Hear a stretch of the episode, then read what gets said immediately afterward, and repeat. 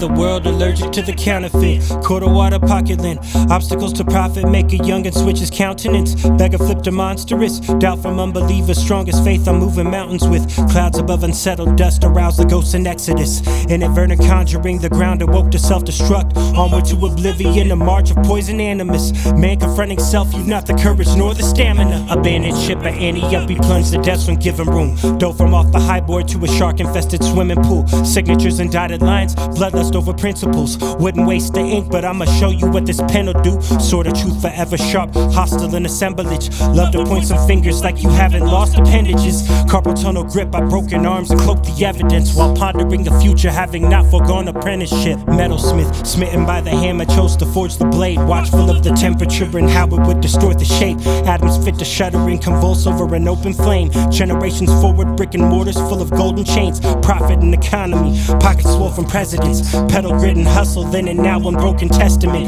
Tunnel vision dimming as lies enforced in rhetoric. Coping mechanism for a life conform to prejudice. Who could ever hurt you once you hate the person you become? An opportunity is turned to someone quicker to respond. No one ever said it would be comfortable for you and yours. When it comes to business, better back it up or scoot along. Hunger made him less than civil, scoffing at the gluttonous. Paper thin provisions, but allowed to call it sustenance. Nibble on forbidden fruit and cardigans and button ups. Copious consumption when you hardly stomach governance. Broken bread with blessed coven, squad composed of heretics. Lucid shamans, wandering spirits, and sober derelicts. Body, blood, and bullet, ill advised to be so desperate.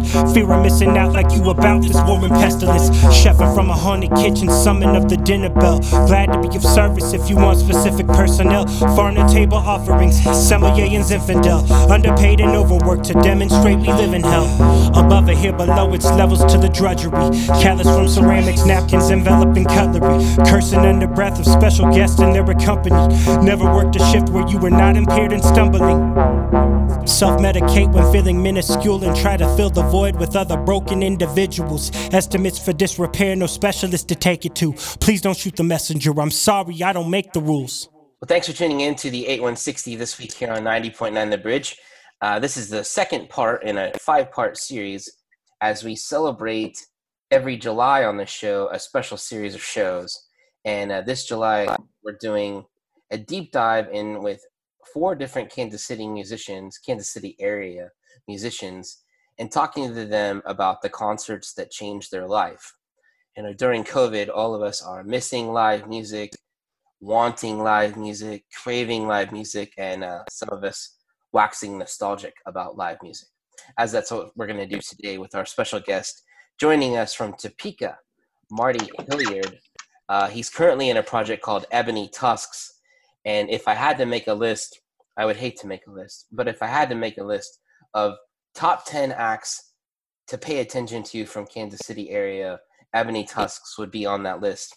Recently, recently uh, if you're familiar with Bob Boilen and Tiny Desk concerts, they host an annual contest to find their next winner of the Tiny Desk concerts. And Ebony Tusk put together a video that I knew when I saw it from the very first second was going to get recognized because, like everything they do, they do it differently. Uh, they did a song, uh, they did a video for their song HDF, which we'll ask Marty in a minute what that stands for. Previously, Marty was in a project called Cowboy Indian Bear, which had a reunion show this past year, which made me cry. And uh, it was such a fabulous show and a great opportunity to see a great Lawrence band uh, all together again playing at a very, very full, hot, and sweaty bottleneck, along with our good friends in Hembree. And uh, this segment on the show last week featured Amy Farrand. This week, of course, with Marty. Next week, I believe we're going to have Isaac Flynn of Hembree. And then we'll round out July with uh, Addie Sartino of the Greeting Committee. And the first week of August, I'll throw my two cents in. But all that leading up to an introduction as I stare at him in a Zoom call, me and my uh, nook in my dining room, and him in his. Uh, are you in your dining room? That's correct. In your dining room in Topeka. But I'm really excited to sit down with, with Marty Hilliard of Ebony Tusks today. Thank you for hanging out with us. Thanks for jumping on a Zoom call. But when I was developing the idea for this series of the concerts that change your life, you, Marty Hilliard, came across my in my notes because I, I appreciate your music so much and your perspective on things. and how you're aligning yourself just as an amazing human. And I thought it'd be fun conversation. And it's terrible that I've never had you on my show before. Back when Cowboy Indian Bear reunited, the uh, your other four bandmates came on, but I believe you were wrapped up that night uh, in Topeka on a project. So I'm excited to have you here with us in our five part series, and excited to dive in and hear about the five or so concerts that changed your life. Mm-hmm. and a few of these, there's some crossover from these acts. I was at a few of these shows, and that always makes it an interesting conversation. But also interesting is I don't even know one of your bands. Uh, oh, I, nice. I, have, I, have, no idea who the Downtown Boys are, and I love this oh, this wow. song given us to play. So we're gonna let you kind of guide this ship, and um, what we're gonna do with Marty is he's gonna talk about his favorite uh, concerts that have changed his life, and he's also picked out songs to play from each one of these acts, and we'll do that and just have a nice long Zoom conversation this week here on the 8160 on 90.9 The Bridge. Well, first off, what's HDF stand for from that song we played to kick off the show? HDF stands for High Dive Freestyle. And really, what had happened was on on the tail end of 2018 as we were wrapping up mixing mastering our forthcoming album for high dive records and intelligent sound. We just uh, there was just one more song that we needed one more non-album single that i thought would be a nice contrast to the material on the album but then also give us like a good first step in, in, into the world. And so January 2019, we tracked it over at um, Lawrence Public Library. Um, our engineer, Joy Valier, with the assistance of uh, Joel Bonner of Serene Fiend. And then got a chance to connect with John Ulazian on shooting a video October of 2019 here in Topeka. I just think the significance of the name, I mean, it's it's definitely like a callback to our hip hop roots in the sense that so many hip hop artists, so many rap artists these days, you know, put together songs that you know some people would consider freestyles or loosies or or singles. And i thought if there was any sort of like mission statement you know to really you know put our put our stamp on who we are and like you know like it just in the broadest sense possible that that would be the song. So grateful for everybody who put their hands to it and brought it to life for us especially john and um, everybody else who assisted on the video. John's a great filmmaker and he's also a musician. He's in projects like Shadow Rabbits. He used to be in Antennas Up. I think he also might be in the Magnetics.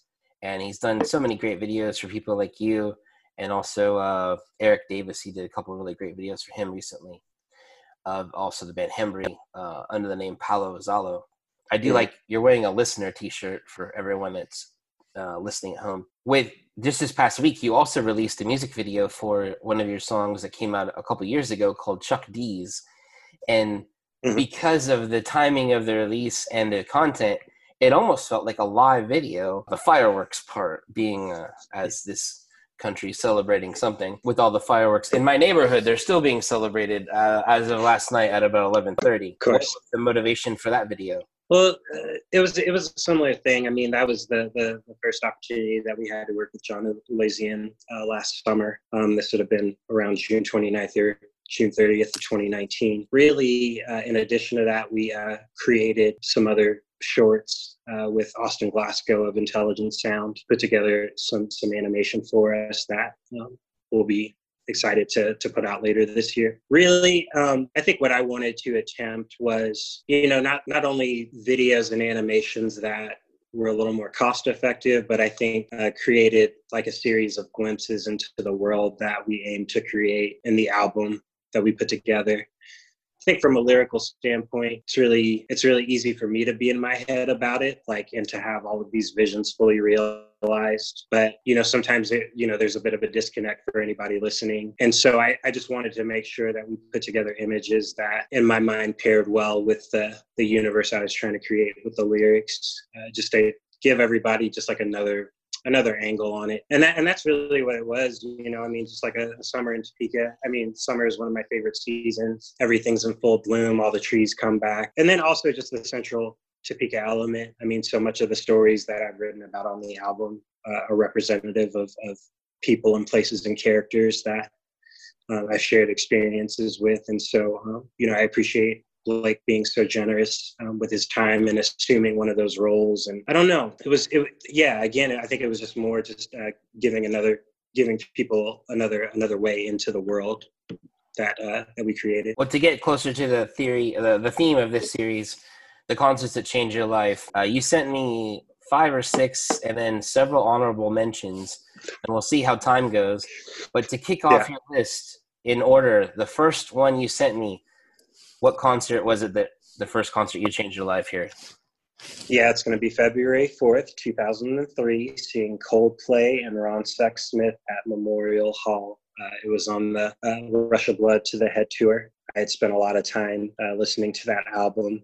I, I distinctly remember actually going on a folk tour to Arkansas with some friends of mine to play a couple folk shows, and we only had one copy of the CD between two cars, and so every time we would stop, we would pass it back and forth. And, and one thing, you know, in creating my list and even some of the honorable mentions, you know, I I really want people to. Uh, I hope that people can appreciate, you know, the earnestness with which I put this list together. I think it's really easy to talk um, about obscure events and, and, shows that maybe nobody saw and got hundreds of those. But in terms of in terms of you know true honest impact and what i still listen to today and what i still value that's definitely up there. That was such a great moment. It was electric. The energy in the room you know it was also new. Rush of blood i think came out in 2002 yeah. So music was still pretty new to the people and it was their first time playing in kansas city but it was a fabulous show. And any standouts? Do you remember anything particular? I know you picked a song for us, but yeah, I think well, as far as my personal story, my girlfriend and I at the time we were both pretty big fans. So you know, we traveled from Topeka to the show. The weather wasn't favorable as you can expect. Boy. Winter time in yeah. Northeast Kansas and Kansas City, Missouri. You know, making that trip to KCK, you know, was already kind of treacherous. But then by the time that we got there, um, like I was in like full like full songwriting mode. So like my plan was to bring like 10 copies of an album that I had put together under the name of Sister Maria. Friends of mine would, would know what that is when they hear it. But when we got to the entrance and I had the stack of CDs, uh, the, the personnel at the door, they explained to me that I wouldn't be able to bring them in. So, uh, and we had parked pretty far away, so I had to walk back to the car. Um, put them back in the car, come back. And what made it extra tough is that um, because I hadn't been to a lot of big concerts, I didn't really know how to find our seats. Oh. So so I I convinced uh, my girlfriend at the time was like you know like let's just sit let's just sit here. so so we sat on the back row of like the middle deck, um, and uh, they started their set with Politic, um, which is incredible, still an incredible song. And the folks whose seats they they were came, and so one of the ushers you know asked asked us to get out of the seats, and I burst into tears because I was so excited to see the show and I and I had made such like a grave mistake. Like you know, now I'm going to spend the next 10 minutes of their set like trying to find where our actual seats are and uh, so so i remember that pretty vividly. And then also uh, just uh, remembering the canadian singer songwriter for a moment ron sexsmith. I mean he uh, had a set had a really great live band at the time still puts out music. I mean every two three years puts out tons of great albums. I haven't caught up with him for a long time but i you know I know he's still active, and uh, I was just equally impressed. I think at that point with uh, just some of his sto- storytelling and like the warble, the natural warble in his voice mm-hmm. um, as he sang, and yeah. So there's there's a lot special about that night. Yeah, Politic was just uh, such a banger and I mean, you know, in, in a, in, a, catalog full of bangers at this point in time, right? But like, I don't know. It's like if you want to open up an album like with a one-two punch of Politic in my place, like that's uh, about as good as it gets. Well, this is the 8160 here on 90.9 The Bridge, and we're doing a special series all July, talking to different musicians about the concerts that changed their life. And Marty Hilliard of the project Ebony Tusks, joining us via Zoom call from Topeka. His first pick is Coldplay from February 4th, 2003 and he's picked out the song for us called Warning Sign. Here it is.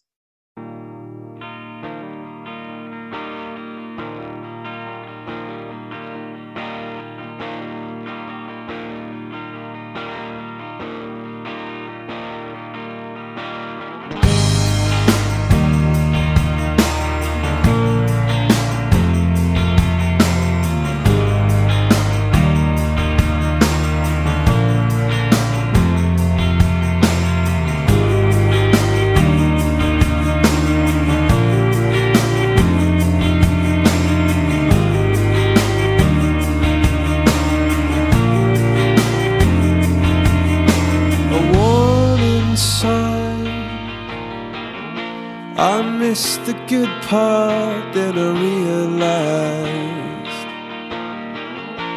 I started looking and the bubble burst. I started looking for excuses.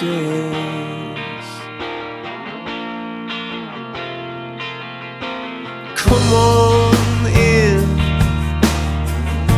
I've gotta tell you what a state I'm in.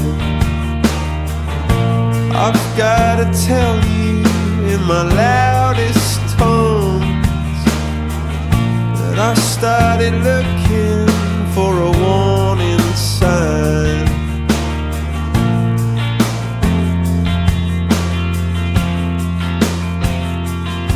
When the truth is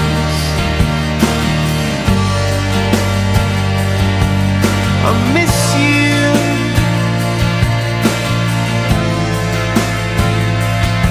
Yeah, the truth is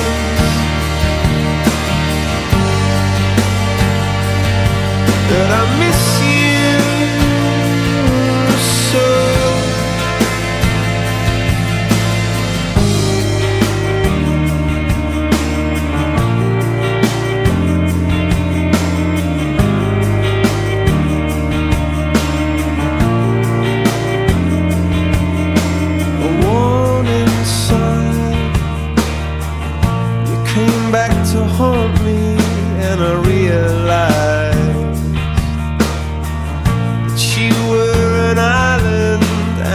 I you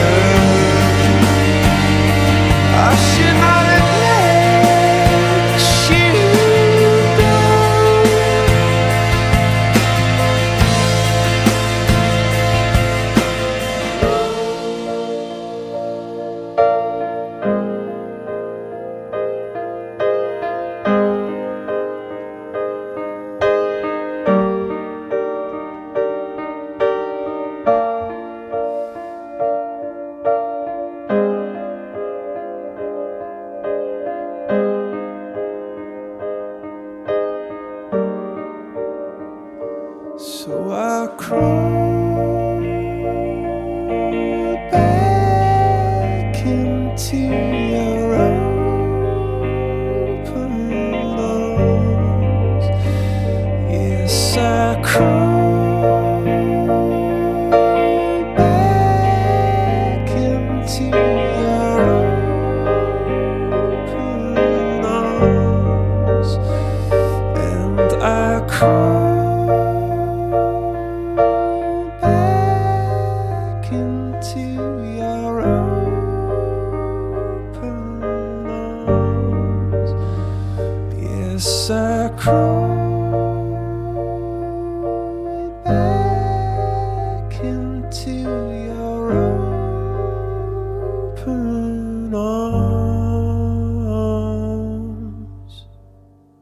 that was music from Coldplay. The song was called Warning Sign, one of Marty Hilliard of Ebony Tusk's picks for one of the concerts that changed his life.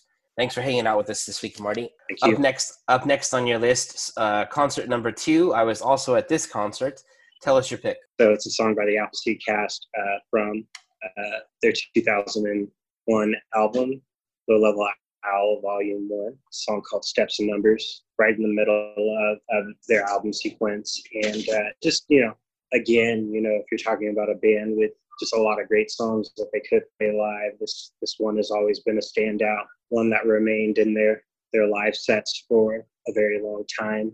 I think what was really special about this show in particular is that at that point uh, in 2003, I probably had already been going to local shows at least for about five years. But, you know, I would have been, gosh, in 98, I would have been 98, 15, 15. So, you know, there were so many shows that I didn't have access to up in up until I got a little older. And thankfully this one was like 18 and over because I was 20 at the time. And it was also like my first like one of my first shows in Lawrence that wasn't just like you know, seeing one of these local bands at a punk house, like going to Pink House and seeing Nameless Number Headman or going a Pirate House or Halfway House or on a Kitchen. It was like, you know, a collection of all these great local bands uh, in a in a venue and uh, I remember I was a big Laredo fan at the time. Shout out Jeff Eden, you know, such an excellent guitarist at the time, and Josh Atkinson, of course, as a songwriter. I just, I just, I loved Laredo, and so like that was a big reason why I went to the show.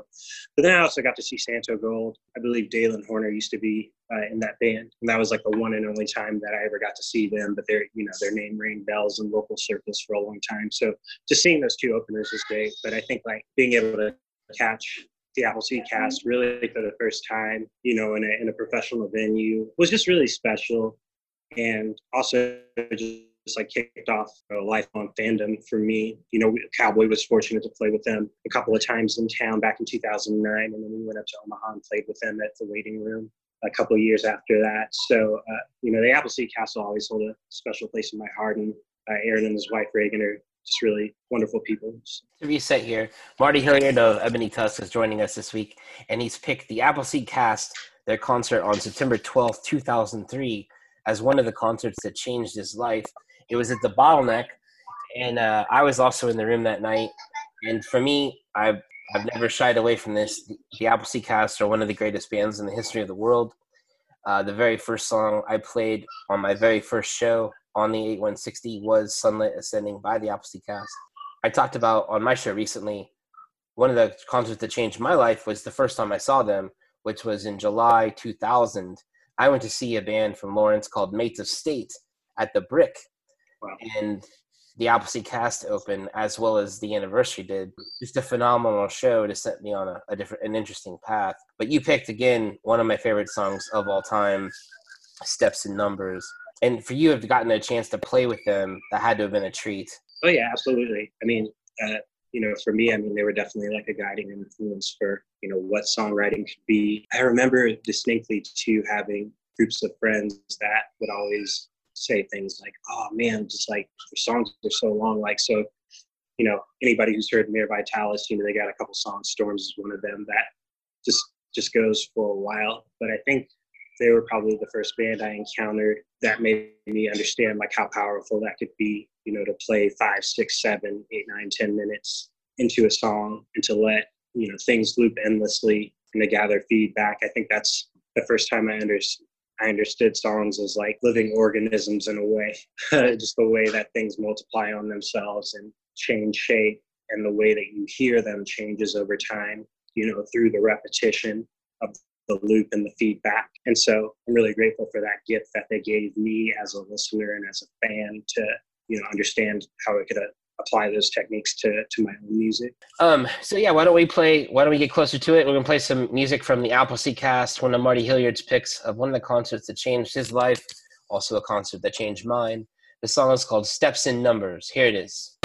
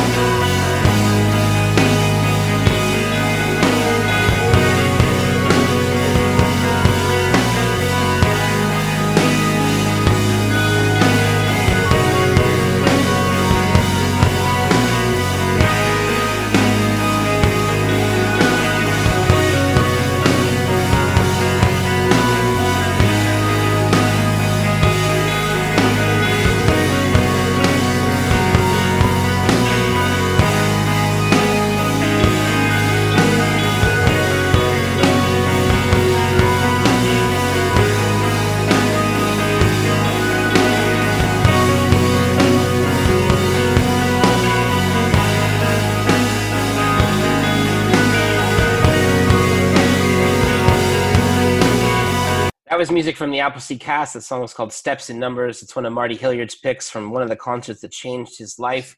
Number one was Coldplay. Number two is Appleseed cast. Who's number three, Marty? Number three is going to be uh, Seeing White Rabbits, uh, December 6, 2011, at Record Bar, again, with another great opener and uh, another great Columbia band, uh, Believers. So, the, the story about this particular show is that I was really eager to go because White Rabbits, um, at that point in time, they, they didn't come around often. And It's Frightening would have been out, and so would have Milk Famous, both produced by uh, the same guy who does all the Spoon Records in Austin. Can't remember his name. It's not it's not Eno, but their engineer. I was I don't know, like I was just really taken with their compositions, and I just wanted to see how they would unfold live. I mean, they they blossomed into a six piece at that point in time, so just thought it'd be cool to see. I got a speeding ticket just as I reached city limits. Thankfully, uh, the, the, the weather wasn't as bad, but uh, it was still very cold outside. And, you know, so pay, paying like over three hundred dollars for a show is pretty pretty rough, right? you know, I took it on the chin. Like I, I was still eager to go and have fun, and uh, caught like the last because I the ticket only caught like the last two songs of Believer set, and uh, and then I think they they maybe had I think they maybe had one other opener who was on tour with them, just like some friends of theirs. So it was pretty pretty chill. But I don't know, uh, just something about the way that the songs off Milk Famous unfolded on stage just is really special, and and naturally, you know, because of their connection, you know, with with the folks from Spoon, I think by the press they got disparaged pretty regularly as as spoon ripoffs or you know also rans like a lot of other bands were at that time you know just like really spare arrangements you know sharp cutting guitars. But i don't know. I, I just think that they also had like a real underdog kind of chip on their shoulder that made seeing them and like hearing the songs in that space really special. I think they also influenced me in the way that lyrically, you know, some of the some of the songs unfold as a matter of stasis or paranoia, and that was something that even then and still now I can relate to, and something that I've tried to capture in my music. It's like you know you're capturing all these moments, and you have so much to say about really what's just you know the most mundane part of your day. And I think they always just did a really good job of that, like just cap- capturing the psychological effects of just living every day. So uh, being able to see them was special. Just the live chemistry that they had was wonderful. All, all the auxiliary percussion was really special. Just a great night, you know. and, and, and they played hard. That's the kind of, you know, and I think that's also what I was impressed about was the fact that, you know, they, they came to Kansas City. All their friends drove in from Columbia. Um, so they had tons of friends and family there. And it's a night that they could have just, you know, slacked off and took it easy because everybody would still love them, but they just they put it all out there. I mean, it was just really great. We're hanging out with Marty Hilliard and going through some of the concerts that changed his life, and we're on his third pick. Uh, the band is White Rabbits, originally from Columbia, Missouri. And now I believe they call Brooklyn home, or at least their marketing does. And um, Jennifer Hack, music fan in the Kansas City music community, and also a former ed- editor over at Ink magazine, under the Kansas City Star. Uh, she told me a story once about this band, and she went to MU, and they were playing in her home. I don't know what that means, what kind of house uh, she lived in in Columbia once. And they played so loud and so hard that they literally broke her floor. I wish I would now know more details of the story. I only remember it in passing. But uh, Marty Hilliard's pick, White Rabbits, one of the concerts that changed his life. We're going to play the song Temporary for you as Marty's recapped the show for us. Here's music from White Rabbits. Here's a song called Temporary.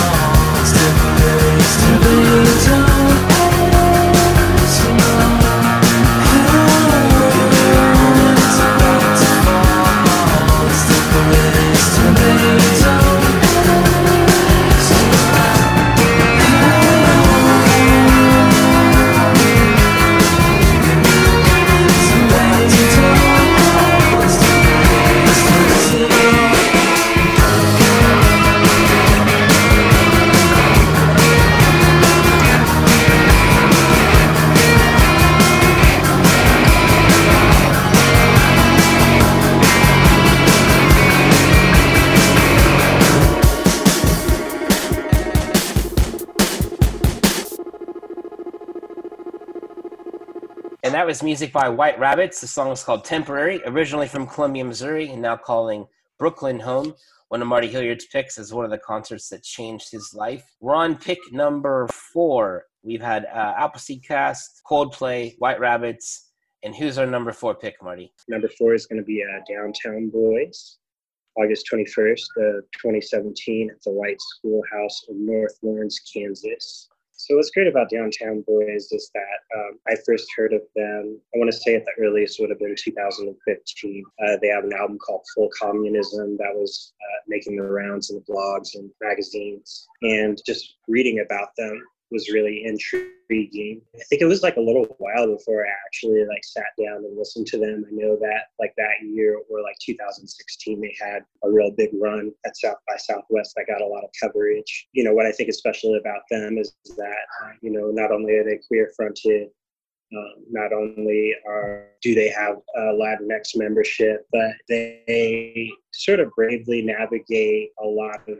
the socio-economic and social and racial topics that we're talking about today in 2020. And this is something that they were moving on pretty bravely back in 2015. Uh, being able to not only see them, but open up for them back in 2017, it was almost like, you know, I've, I've been really fortunate as a musician. Like I've been really blessed with, with so many opportunities uh, because of people like you, because of people like Nathan Roosh, uh, because of, you know, Steve Tulipana, um, so many people in Kansas City, Judy Mills, and folks in Lawrence as well, that I can thank for providing, you know, my acts with opportunities to connect with bands. But what was really special about Downtown Boys is when they signed us up, Pa, and they were touring on Cost of Living around 2017. It was just one of the things where it's just like, I know if they come, like we gotta, we gotta play with them. We have to connect with them. We have to open up for them. And so, uh, you know, when Land, uh, the folks, uh, and, and, Jennifer Roth, the folks who uh, run White Schoolhouse, uh, gave us the opportunity to, to, play the first show at White Schoolhouse with Downtown Boys uh, and Warm Bodies. It was just, you know, it just felt really special, felt really meaningful. the owner of Wonder Fair, Joe, or I'm sorry, Paul DeGeorge and his wife, his brother Joe plays in Downtown Boys as well. So being able to make that, you know, familial familial connection was really special. But one thing that I appreciated about them and how they changed my life is the idea of advocacy. You know, as a musician, um, we've worked with many nonprofits. Uh, we've done lots of fundraising, connected with lots of partners. But it's a whole different thing when the people that you advocate for, like the most marginalized people, are allowed to come and share space with you on stage. And that was something that Downtown Boys did. Um, there was a trans woman um, uh, who is uh, undergoing her transition, uh, but then also talking about the ramifications of, of her life as a result of that and talking about that very candidly. Um, uh, their lead singer talked very candidly about political theory and putting it into action from the stage between songs. And it's just one of those things where, like, you know, when you talk about uh, indie rock or, you know, even even DIY punk and stuff that a large part of the, the audience is white, you know, and so I think it's very it's very brave for you know someone who doesn't necessarily share that background to come and be so bold as to talk about issues of white supremacy and how how we eradicate those in spaces where it might not always be welcome. And so that's just something I really appreciate about Downtown Boys is what they taught me in that moment, how to share space with people, how to communicate with people. And and the song that I picked, "Dancing in the Dark," uh, by Bruce Springsteen. Again, they like they it's something that they do so earnestly. They put so much heart into it, and I think it was also at a time like in 2017 where a lot of us were not particularly feeling joyful at that concert. But to be able to hear something so hopeful you know bruce springsteen is is one of those you know legendary artists and icons that can birth hope hope into people and to hear them like just take it on and, and crush it, uh, it just felt so good. Um, and it's something that I'll never forget. Well, we're hanging out with Marty Hilliard of the project Ebony Tusks. He's joining us via Zoom in Topeka, along with his daughter Eloise, who's quite Eloise funny, and uh, she's been lipping, mouthing the words that Marty's been saying. However, not playing along with our Zoom interview. Thanks for joining us, Eloise.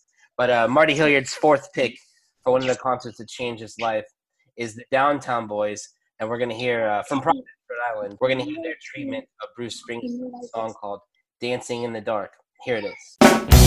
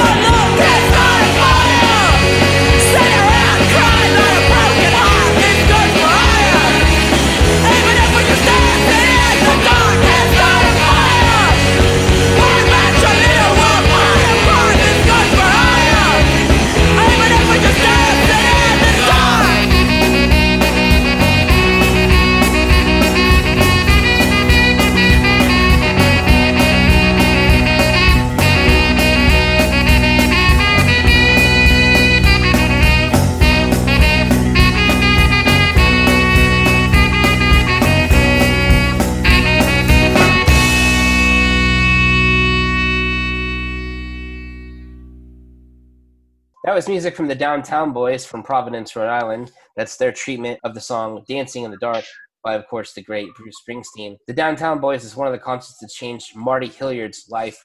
That's his fourth pick, his fifth pick on deck. Who we got, Marty? We got uh, Young Fathers, November 16th, 2018, at the Showbox in Seattle. You know, there's there's so much I could say about how special this band and their music is to me. I um, had been a long time fan of theirs from like their earliest inception. So this would have been like 2009, 2010, and that at that point in time, they would have been more like a what like like what the equivalent of like hipster rap would have been at the time. So artists like Kid Cudi or like Theophilus London or you know ton, you know, ton, Asher like tons of stuff that came out at that time that was like cheeky and clever and cute. And that was kind of the vibe that they were on. And I recall I hadn't thought about them or listened to them for a couple of years. And in 2013, they signed to Anticon. Didn't know this. And I was thinking to myself, I wonder whatever happened to Young Fathers. Like, and just like the week prior that summer, they had put out Tape One. And I just remember, you know, sitting sitting in my house with my wife where we previously lived here in Santa Topeka and feeling like you know, like they just leaped a huge hurdle, you know, because again, before what was like so much more cheeky and clever and like trying to be cute, like they were just completely earnest, like all of the armor had come off and all of like the loss and the finesse had come down and it became something so much more raw and primitive and real. And so for me, that's just kind of kicked off like you know seven years of just huge fandom of their band. And so i was i was fortunate to be able to go see them in lincoln nebraska um, at a venue that's no longer around called vega in the haymarket district. And there couldn't and they had uh, Masihisa open up which was also incredible. Couldn't have been more than 40 people at the show but i had come along with you know four of my friends. And then Less is More was there with Rachel Christia. So we, you know, all, you know, the, the, the Kansas City area delegate made it up to Lincoln for that. And so that was a, really special moment. Um, and that was when they were touring uh, Dead and White Men are Black Men too. So, you know, so fast forward like three and a half years later, me and two other Topeka friends, we flew into Seattle and Portland to, uh, to go see them. It's just, it's just like, there's just like a feeling that like even talking about it, I get tingles. There's nothing like seeing a band that you truly love, that resonates with you so deeply on so many levels, and being in a room with 1,100 people with great sound, great audio visuals, and just like the warmth and celebration that that room brought to them. And Algiers opened up for them, and they were tight too, but just the, the, the, the warmth in that room. I've seldom had like experiences, and this is partially my fault, but you know, I seldom had experiences like where I've gone to a concert that's that multiracial, that diverse, people from so many different backgrounds. And it's like I'm looking people to the left, people to the right of me. My cousin-in-law is there with me too. And just seeing so many people connect with certain lyrics and certain words, like they're one of the bands that when I see them, you know, I'm singing at the top of my lungs because it resonates so deeply, uh, their, their, stories and their journey. But it was also like refreshing to like have this encounter with like, you know, over a thousand other people. Just being with young fathers, you know, and so much of what they put into their music and so much soul. I was thinking about this the other day when I was putting, putting the list together is that, you know, it's a band that's very soulful, like regardless of like all the different sounds and textures that they bring into their music, they put so much soul into it. And then we, uh, because I had developed develop a kinship uh, with them after 2015. Uh, we got to go backstage and hang out with them. And one of their members, KS, uh, he came up to me and said, Kansas boy. That's awesome. You know, and there's just something really validating about that. Um, you know, like, this is a band that's crisscrossed uh, the United States at least four or five times, you know, in the last seven years and, and, and toured internationally for for years and to be like you know remembered and recognized in a moment like that and to, to feel like that kinship is a little bit mutual. It's just really special. I can't wait to see him again. God. We've been hanging out with Marty Hilliard of the project Ebony Tusks, and he's been joining us talking about our July uh, series on the show, which is concerts that have changed your life. And you're, you've done what I was hoping would happen. And you, uh, as a longtime musician and a person who leans forward so often, you've jumped in and integrated yourself into them. You've become their friends and acquaintances um, you've had the Appleseed Cast, White Rabbits, Downtown Boys, Young Fathers, and it sounds like of those four bands, you've had some interaction. You've opened for some of them, become friends with some of them. Unfortunately, maybe Chris Martin doesn't know who you are yet of Coldplay. We're gonna work that out. so why don't we listen to some music from Young Fathers from Edinburgh, Scotland? The song you picked out from them is called "In My View." Here it is. Lay my belly on a woman. Her dancing for the lala. Tiger for the damn, the damn, the damn. Fine wine and foie gras.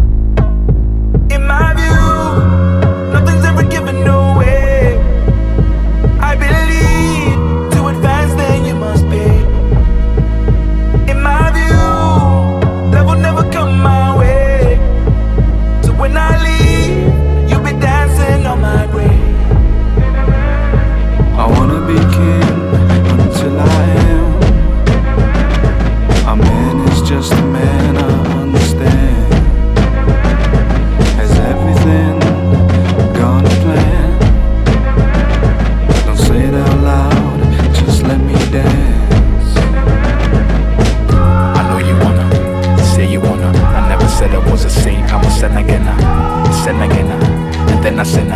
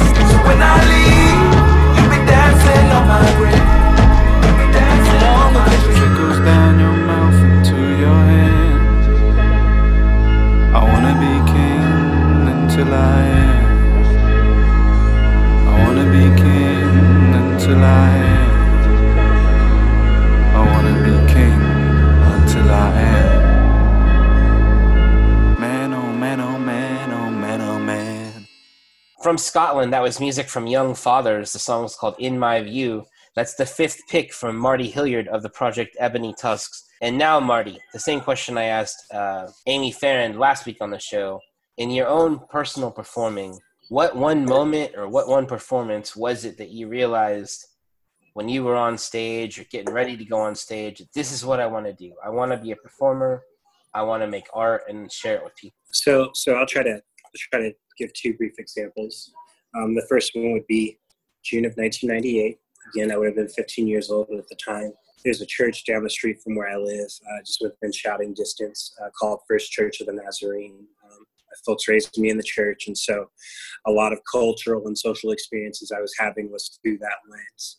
Um, at that point in time, you know, my brother and I, we had a Christian rap group uh, when I was in middle school, and I was starting to connect with other artists, musicians at my high school as a freshman. And I just remember that summer, like seeing a, a poster with like 10 bands on it, because there was a coffee house called Ichthus just to the south of First Church of the Nazarene in a house that, you know, they, they would have concerts, but then they also had posters and stuff. And so I saw it and I was like, okay, I'm going to go to that. And I remember going to that and I realized, okay, like these are bands that I've never seen. Oh, that band's from Colorado. Oh, that band's from Nebraska. Oh, that band's from Oklahoma. And then the headlining band uh, was a band called Advocate. And uh, the, the, the front man, gentleman named Carlos Velez, uh, he's been my friend ever since. and our buddy Adam Brewer, same thing. Okay, so not only were they the headlining band, but Carlos actually like emailed and called these bands and brought them in from out of state. There were volunteers there that were our age, you know, taking tickets, vending food and popcorn and soda. And I think you know, even though I had been like part of like lots of ministry related types of performances and concerts, that was the first time where I realized like, oh, like these guys are in high school. Like they they were only a year older than me and I was like, if they can do this, like I can do this. And so for me, that was like tremendous in my development. I remember getting a copy of their CD and it had their email address on it, it had Carlos's number, and I asked him if I could be in his band.